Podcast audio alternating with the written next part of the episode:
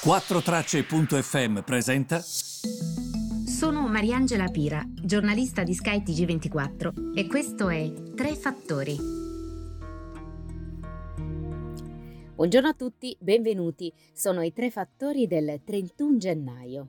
E allora, i mercati oggi eh, potrebbero ehm, chiudere questo mese, primo mese dell'anno importante, con un buon rialzo. Così perlomeno eh, viene detto in questa preapertura. Teniamo presente il contesto. Noi abbiamo un mercato cinese che rimane chiuso perché c'è la festività, oggi mh, per l'esattezza è la festività della vigilia del nuovo anno lunare Sarà l'anno della tigre, inizierà da domani e i mercati rimarranno chiusi come sempre per un bel po' in Cina, eh? tenete presente questo.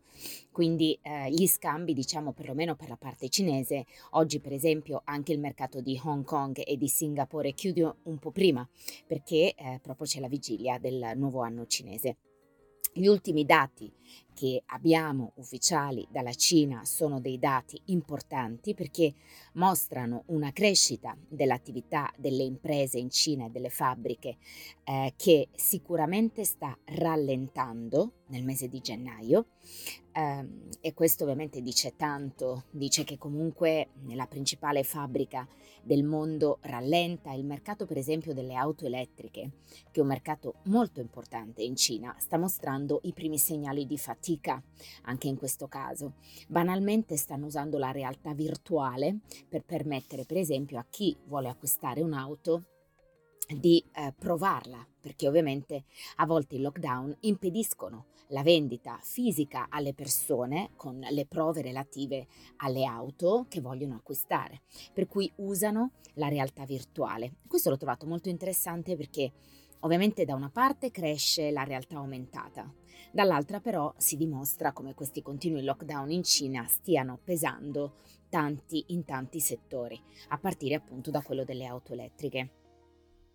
E come vi dicevo però quel segnale dell'attività in rallentamento delle fabbriche a gennaio vale per tutti i settori, perché se noi guardiamo proprio al PMI di per sé, ricordate sempre il PMI è quell'indice ehm, la mh, mm, traduzione esatta del PMI è Manufacturing Purchasing Managers, quindi letteralmente si chiamano le aziende e si chiede ai direttori di acquisto che cosa stanno facendo, per cui abbiamo una fotografia, diciamo, importante.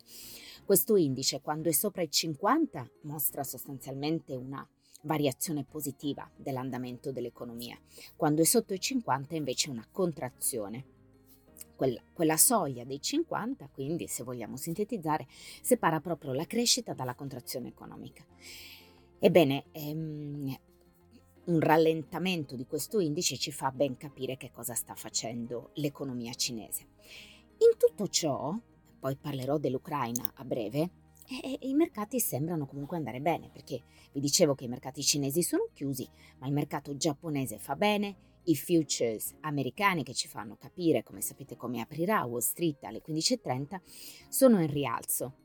Gli investitori quindi guardano ovviamente oggi al giorno ultimo del mese di gennaio.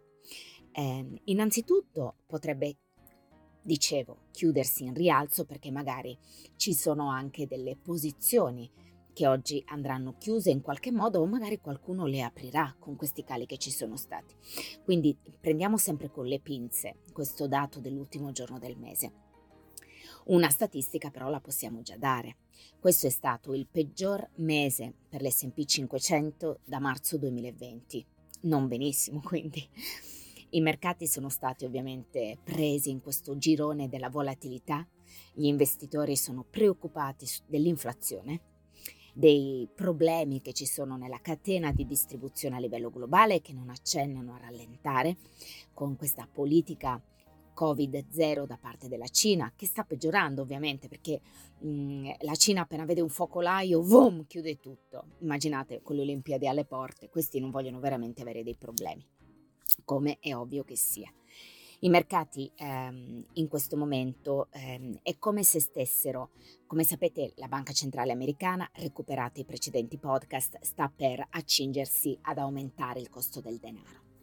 Questo cosa vuol dire? vuol dire che in qualche modo il mercato in questo mese di gennaio ha già scontato questa decisione. Ricordate sempre che il mercato non è che cala quando la banca centrale aumenta il costo del denaro e in qualche modo rende il prezzo del denaro più costoso. Mi raccomando, recuperate il podcast di venerdì perché spiego questo meccanismo all'attaio dell'Ohio.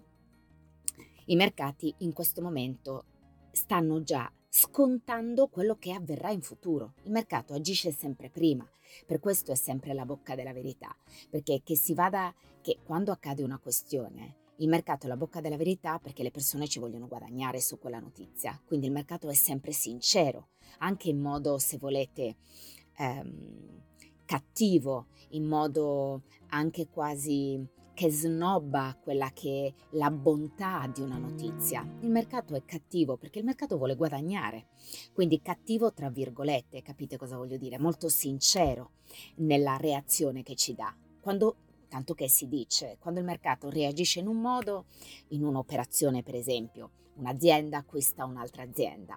Se il mercato fa calare uno dei due titoli, il mercato sta dicendo la verità, sta dicendo guardate che state comprando una ciofeca o guardate che invece state comprando qualcosa di veramente buono e quindi premia il titolo.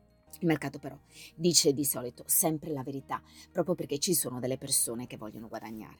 E il mercato la verità in questo mese di gennaio l'ha già detta, nel senso che la volatilità è proprio dovuta anche a quello che accadrà nei prossimi mesi con la Banca Centrale Americana. I mercati stanno scontando 5 rialzi del costo del denaro nel 2022, 5 rialzi del costo del denaro nel 2022, con il primo che dovrebbe capitare a marzo. Fatemi invece ehm, fare un accenno anche alla questione ucraina perché gli investitori possono essere cinici, come vi ho detto il mercato è cinico, ci dice sempre la verità, lo dobbiamo ascoltare. Gli investitori possono essere cinici, ma stanno guardando di fatto agli sviluppi tra Russia e Ucraina, con il Consiglio di sicurezza delle Nazioni Unite che oggi si incontrerà per discutere di queste tensioni che continuano tra i paesi vicini, Russia e Ucraina, insieme a questo ancora una volta ammassarsi di soldati sul confine della Russia con l'Ucraina. E come sapete con anche quello che ha detto la Gran Bretagna, ne manderemo altri se vogliamo fungere da deterrente ad un'eventuale azione guerreggiante da parte della Russia nei confronti dei suoi vicini. Certo è che ehm, la questione viene guardata a vista. Io a volte sorrido perché dico si incontra il Consiglio di sicurezza delle Nazioni Unite. Sorrido perché in precedenza non è che le cose le abbia risolte, anzi. Qui ci, ci vorrebbe, se fosse mh, un'istituzione non solo credibile, ma che anche facesse seguire alle parole e ai fatti un pugno duro nei confronti di Putin per far scemare immediatamente quelli che sono venti di guerra, perché questa sarebbe una cosa importante e ehm, certamente con delle gravi conseguenze per noi punto, dal punto di vista della sicurezza, ma anche dal punto di vista dell'economia. Ehm, bene, allora io direi che la settimana inizia in questo modo, quindi vi ho dato un po' quelle che sono le linee guida, vi ringrazio tanto per avermi seguito e vi ritrovo eh, domani mattina per eh, approfondire eh, qualcuno di questi temi. Sicuramente oggi ci saranno degli sviluppi, quindi vedremo insieme la decisione del Consiglio di sicurezza delle Nazioni Unite, ve la commenterò e vedremo anche come inizia questa settimana. Ah, ah, ah, ultima notizia, lo spread ragazzi lo spread in netta discesa. Mamma mia, raramente capita di vedere delle cose del genere. Eh, Mattarella ha confermato e lo spread boom, proprio in ribasso rispetto alla chiusura di venerdì. Pazzesco, eh? Uno spread a 130, come sapete, vuol dire che eh, quando l'Italia va sul mercato a indebitarsi, banalmente mette il titolo di Stato, come sapete non è che è una realtà astratta, è un titolo di Stato che emette in un mercato di compratori. Significa che quando comprano i nostri titoli di Stato, l'Italia paga davvero poco in termini di tassi di interesse, perché in questo momento da parte degli investitori stranieri, al di là dei vostri giudizi e dei miei, guardiamo ai fatti. Per gli investitori stranieri in questo momento l'Italia è un paese affidabile. E, ehm, e niente, questo, con questo concludo. E ehm, pensate cosa fa l'elezione di una persona, nonostante la cacciottaggine dei nostri politici. Incredible. Grazie per avermi seguita e ci vediamo domani mattina. Vi abbraccio tutti.